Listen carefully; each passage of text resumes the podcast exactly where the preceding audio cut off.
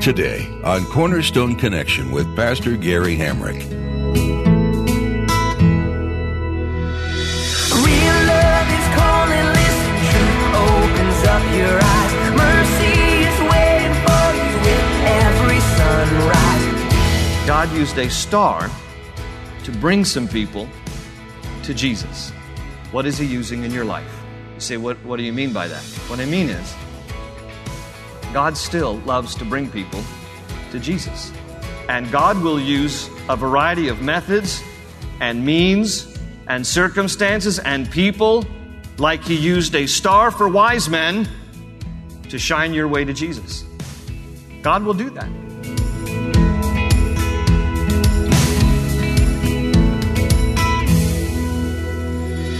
This is Cornerstone Connection, the radio ministry of Pastor Gary Hamrick of Cornerstone Chapel in Leesburg, Virginia. Pastor Gary is teaching through Matthew. All throughout the Bible, we read several bizarre and miraculous ways in which God reaches out to get the attention of individuals. Dreams, visions, and burning bushes, God's desire for us is such that He'll do whatever it takes to get our attention. In today's message, Pastor Gary uses the Star of Bethlehem as an illustration to help us understand the lengths that God goes through to call us. In our study, we learn how God uses limitless methods to reach out to us and to expose us to His one and only Son, Jesus our Lord. At the close of Pastor Gary's message today, I'll be sharing with you how you can get a copy of today's broadcast of Cornerstone Connection. Subscribe to the podcast or get in touch with us. But for now, let's join Pastor Gary for today's message Shining the Light to Jesus. Hope is an open ocean, jump in and you'll find the cornerstones, your connection, run towards your new life. I'm going to share tonight a few excerpts from the Gospel of Matthew, chapters 1 and 2. This is how the birth of Jesus Christ came about. His mother Mary was pledged to be married to Joseph, but before they came together, she was found to be with child through the Holy Spirit. All this took place to fulfill what the Lord had said through the prophet. The virgin shall be with child and will give birth to a son, and they will call him Emmanuel, which means God with us. After Jesus was born in Bethlehem in Judea during the time of King Herod, Magi, or wise men from the east, came to Jerusalem and asked, Where is the one who has been born King of the Jews? We saw his star in the east and have come to worship him. When King Herod heard this, he was disturbed and all Jerusalem with him. And when he had called together all the people's chief priests and teachers of the law, he asked them where the Christ was to be born. In Bethlehem in Judea, they replied, for this is what the prophet has written. And then they quote, But you, Bethlehem, in the land of Judah, are by no means least among the rulers of Judah, for out of you will come a ruler who will be the shepherd of my people Israel. Then Herod called the Magi secretly and found out from them the exact time the star had appeared. He sent them to Bethlehem and said, Go and make a careful search for the child. As soon as you find him, report to me so that I too may go and worship him. Not true, but that's what he said. And after they had heard the king, they went on their way, and the star they had seen in the east went ahead of them until it stopped over the place where the child was. When they saw the star, they were overjoyed.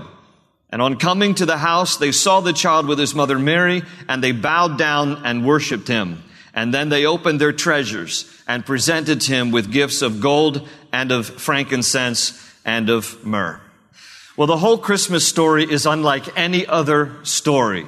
Uh, and it has all the elements that are intriguing. I mean, it has an element of intrigue and suspense. You have a, a young woman who is pregnant, uh, but not by a man, and no man takes responsibility. And so Joseph thinks that Mary has cheated on him, and he wonders who this guy might be at first until an angel of the Lord shows him otherwise.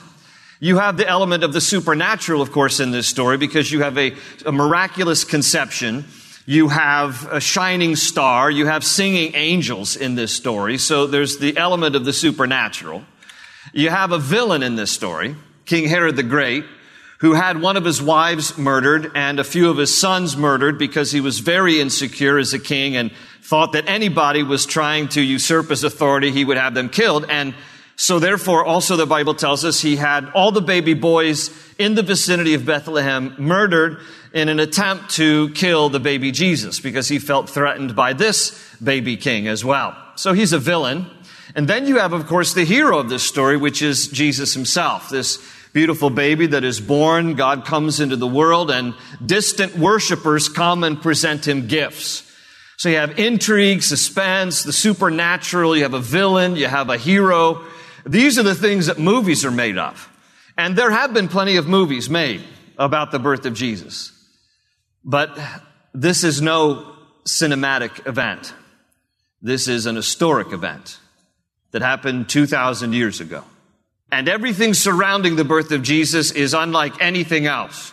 From his conception to his birth to even where and when he was born, this is no ordinary story. In fact, the Bible tells us that hundreds of years before Jesus was born, the prophets of old, the Jewish prophets of old, predicted 500, 600, 700 years before Christ, more than 400 prophecies about the Messiah, all of which were fulfilled in Christ. For example, the prophet Micah would write in Micah 5 2 that the Messiah would be born in Bethlehem. Jesus was born in Bethlehem.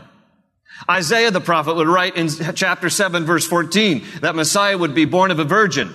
Jesus was born of a virgin. Then Isaiah would write in Isaiah 9 verse 7 that Messiah would be a descendant of David. Jesus is a descendant of David.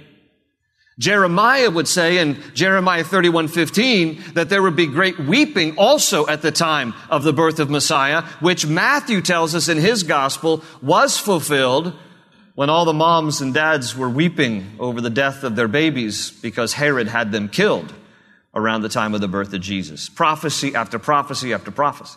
But God in his providential time arranged it such that he would enter the world. And God would choose a young, virgin Jewish woman, probably no more than 15 years of age. Her name in Hebrew is Miriam. We know it better as Mary, as the vessel through whom God would make his grand entrance into this world. It's an incredible story. God took on flesh and dwelt among us. This is why in the opening text I read a moment ago, Matthew says that the angel said about Jesus, one of his names shall be Emmanuel, which translates God with us, because Jesus is God. And God comes to the earth in the form of a baby, wraps himself in humanity, experiences our life, takes on our sin, dies on a cross. This is the story about Christmas. This is when light pierced the darkness. This is about when divinity merged with humanity. This is when love burst onto the world scene. This is the Christmas story. But unfortunately, today we've kind of reduced the Christmas story to a lot of other things. I mean, now it is the number one commercial retail season of the year in the United States. It is estimated that retailers will rake in $3.19 trillion this year on all the money that we spend buying Christmas gifts. And nothing wrong with buying gifts. I mean, it's all part of the celebration. But wow, to some people, it is just simply and only a commercial retail day. Then, of course, we have all this ongoing stuff now still with lawsuits about, you know, whether or not you can display nativity scenes on government property and all this other kind of nonsense and, and all this, you know, politically correct way that we greet each other, not us, but, you know, people who greet each other don't, you know, understand the true meaning. It's, it's always, you know, happy holidays, seasons greetings, Festivus for the rest of us. anyway. Ridiculous the way things have become now. In fact, I even heard last week that some of our classic Christmas songs are being rewritten because of their violent content. So I don't know if you heard this, but you know, now this is, this is a Christmas carol that's traditional, uh, and it's a classic Christmas song, but it doesn't have anything to do with the birth of Christ, but it's still a fun song. It's Baby, It's Cold Outside. You know that song? Baby, It's Cold Outside. Okay. And I really can't stay. Baby, it's cold outside. I've got to go away, baby. It's cold out. Michael Bublé. Thank you, ladies and gentlemen. Thank you. Very, but anyway, no, no. A- anything else you'll have to pay. But listen to me. So some people have decided, no, this is too violent. This is, this is, this is not consensual, this relationship. What? And so some Minneapolis songwriters, Josh Lemanski and Lydia Liza, rewrote the song. It's gone viral. I, I, don't know if you've heard it. They've modernized it. Okay. This is what 25 year old Josh Lemanski says. The guy said this. He said, I quote, I've always had a big problem with the song. He said, it quote, it's so aggressive and inappropriate. He's not respecting her wishes to leave. And so Lisa, the, the, the, girl, the other lady who's, who's part of the song here, she says, quote, yeah, we started thinking of the open-ended questions that the song has. You never figure out if she gets to go home. you never figure out if there was something in her drink. It just leaves you with a bad taste in your mouth. I'll tell you what leaves me a bad taste in my mouth is what they're doing to this song. Okay, it was written in 1944, okay? It is, it is a playful song. It's a song about a guy who, who's pursuing a, a young woman and he, and he doesn't want her to leave and go out into the storm. Stay with me just a little bit longer. Not to these people. They've rewritten the song. And at the end of the song now, where the woman says, I really can't stay, the guy chimes in and says, baby, I'm fine with that. Really? what a mamsy. You know, I, I, I want to finish the song like, go out in the storm, don't let the door hit you on the way out, baby. I mean, come on. ridiculous. So, let's cut through some of this madness and let me just share with you a, a little bit about the Christmas story. And I want to focus on one aspect of the Christmas story. I want to focus on the wise men here and this wonderful, miraculous thing that happens with a star that guides them to find Jesus. Now, I will tell you, just to be biblically straight up with you, that um, by the time the wise men get there, as far as we can tell from Scripture, uh, he's no long Jesus is no longer a baby uh, in a manger because it refers to the wise men going to where the child was. It's a different word than infant, and it says that they went to the house where he was. So he's no longer in some kind of a stable, if, if in fact it, it was a stable. Jesus is probably now one or two years old. That doesn't take anything away from the story. I'm just giving the background on it. But the wise men are key to, to this Christmas story. Now, I, I, heard, I heard a story about a family that was traveling down south around Christmas time, and they were down in Alabama, and they noticed as they're driving through Alabama that uh, everybody who had nativity scenes, that the wise men were strangely wearing firemen's hats. And so the family just thought, well, maybe it's just a one-off thing. And they kept driving all, all through Alabama. Every place they went. The wise men at nativity scenes were wearing firemen's hats. And so finally the family decided, what's up with this? And so they pull off into a neighborhood and there standing on the front of his long lawn was, was Bubba admiring his own nativity scene. They're looking at it. And so the family pulled out and they, they got out of their car and they said, excuse me, sir. Excuse me, sir. Yeah. He said, they said, why in the world do all the nativity scenes here in Alabama have the wise men wearing firemen's hats? And Bubba said, y'all must not know your Bibles. And the family said, we, we think we know our Bibles and we don't think there's any place in scripture that talks about wise men wearing firemen's hats. Yeah, it does. If you look closely, it tells us in Matthew chapter 2 that the wise men came from afar.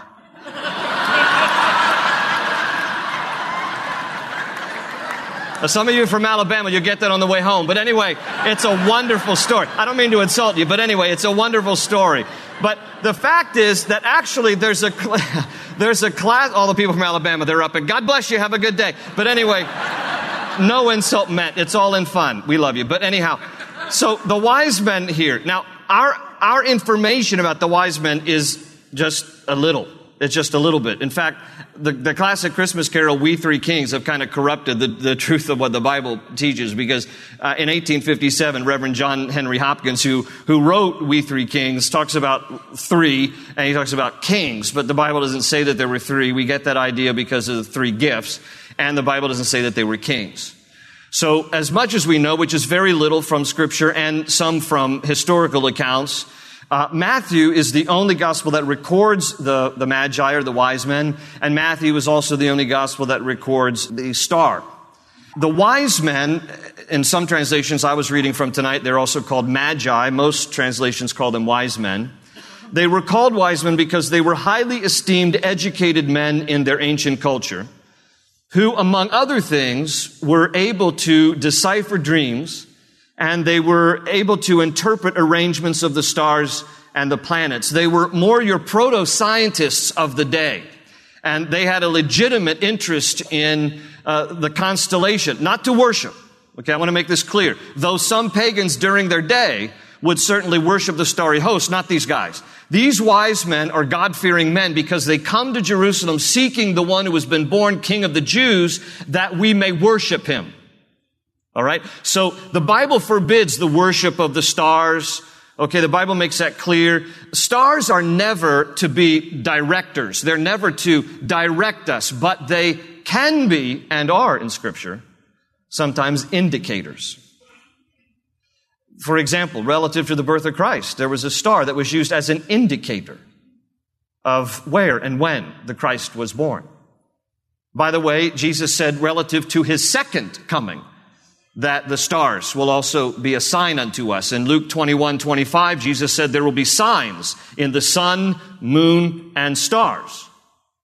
And so maybe this is what David meant when he wrote in Psalm 19, 1 and 2, the heavens declare the glories of God, the skies proclaim the work of his hands. Day after day, they pour forth speech. Night after night, they display knowledge. Maybe there is something in the stars that are indicators, not directors, but indicators unto us. But yet still the question becomes, how is it then that these wise men understood a connection between the sign of a star and the king of the Jews, the coming Messiah? The answer to that question probably lies in where these guys were from. The Bible says they were from the east, the east. And it is believed that they are from the region of ancient Babylonia and Persia. We're talking Iraq and Iran, somewhere in that region. Now, the Bible actually helps us to understand life in ancient Babylonia and Persia through the book of Daniel. In fact, what it tells us in the book of Daniel is that there was actually a class of young men who were hand selected as advisors to the king who showed an aptitude for learning and who were skilled and educated in, quote from Daniel, the book of Daniel, in the language and literature of the Babylonians. And if you know anything of the history of the Babylonians, that would have no doubt included science, astronomy, and history. And 12 times in the book of Daniel, this class of men were called wise men. In fact, in Daniel chapter 2, it tells us that Daniel himself, who was a Jew transplanted from Israel to Babylonia, Daniel himself was promoted to chief of the wise men. Now, this is 500 years before Christ. But what most Bible scholars believe is that Daniel's influence and his ministry to that class of wise men helped equip them about who the one true God is and about the Jewish scriptures. So that the wise men in the Christmas story are more likely descendants of the wise men influenced by the ministry of Daniel. Thus, they understood and they learned from the Jewish scriptures that a star would be part of the appearance of the King of the Jews, the Messiah. The verse is Numbers 24, verse 17. This is what it says. I see him, but not now. I behold him, but not near. A star will come out of Jacob. A scepter will rise out of Israel. 1450 years before the birth of Christ, this prophecy from the book of Numbers tells us that there's a star and a scepter, that relative to a coming king, the Messiah, there will be a star to light the way. Now, there's been a lot of debate among scientists and Bible scholars. What was this star? You know, was this a natural phenomenon? Some will wonder, was it a comet? Was it a supernova? Was it some natural phenomenon? Truth is, we don't know. There are a few ideas out there. One guy in particular, Michael Molnar, who's an astronomer, a former researcher at Rutgers University, he actually wrote a book called The Star of Bethlehem, in which he concluded after his research that the star was actually a double eclipse of Jupiter roughly 2,000 years ago. Another person, Frederick Larson, who's a lawyer and a former professor at Texas A&M, he actually used computer software called Starry Night to be able to go back in time to see what the constellation was during the time of Christ. He used Johannes Kepler's math Johannes Kepler in the 1600s discovered mathematically the, the whole complexity and the movement of the solar system. In fact, NASA and ESA today still use Kepler's math. So it's been loaded into this software, Starry Night. Larson goes back and goes back to the time of Christ where he can actually see from the point of Babylonia what the stars looked like around the time of Christ. And what he discovered was that there was something called the conjunction of the planets Jupiter and Venus, so that to the naked eye, they actually merged into one object. And Jupiter and Venus are the third and fourth brightest objects in the night sky next to the sun and the moon. You have Jupiter and then Venus. So it could have been very impressive. And, and God could have used, certainly, natural phenomenon. But here's, here's where I question some things if it's a double eclipse of Jupiter or this conjunction of Jupiter and Venus, how does that get anybody to somebody's house? So here's the thing. God could have used a natural phenomenon, but he also could have used a supernatural phenomenon. Maybe it wasn't a conjunction of planets at all. Maybe God just put a night light in the sky as a star specifically for this occasion to light the way for some wise men to find Jesus. I don't know if it was a natural or a supernatural phenomenon. All we do know is God used a star to bring some people to Jesus. What is He using in your life? You say, what, what do you mean by that? What I mean is, God still loves to bring people to Jesus. And God will use a variety of methods and means and circumstances and people, like He used a star for wise men to shine your way to Jesus. God will do that. He will use a variety of methods and means and people and circumstances to bring you, to shine the way for you to find Jesus. Sometimes tragedies in our lives shine the way to Jesus. I don't mean that God causes the tragedies. What I mean is that because of a tragedy, God will use that to just kind of shine a light for us so we can find Jesus in the midst of our tragedy. Maybe it's a divorce or a death of a loved one. And God has used your brokenness and your grief to shine your way to Jesus. Maybe you had a difficult childhood. Your upbringing was very, very hard. And God can use that to shine your way to Jesus. Maybe it's an illness or concern for a child that God has used to shine your way to Jesus. Now, some of you might be sitting here thinking, well, is that the only way people come to Jesus? You know, and maybe some of you take issue with Christians because you think just that. Everybody's just a bunch of crippled people and you just find Jesus because he's your crutch. And you know what? Here's, here's the truth. Because you might be sitting there thinking, I, I had a wonderful childhood. I'm not divorced. I'm healthy as, as far as I know. And so, you know, what are you saying to me? Well, here's what I'm saying to you. Maybe for you, tonight's service is God's star and he's shining his light to Jesus for you because whether you've had, relatively speaking, a hard life or a good life, we all need forgiveness. And God came to this earth in the form of a baby to die on a cross for that very reason, that we might find forgiveness.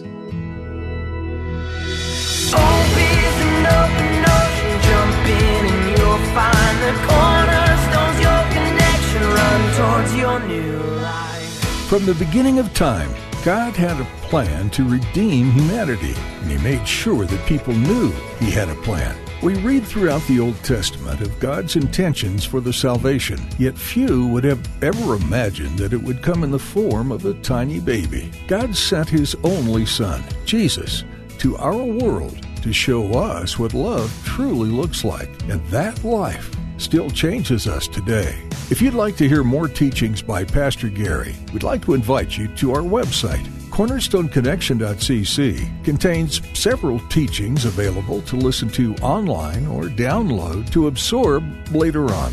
You can also subscribe to our podcast or download our mobile app.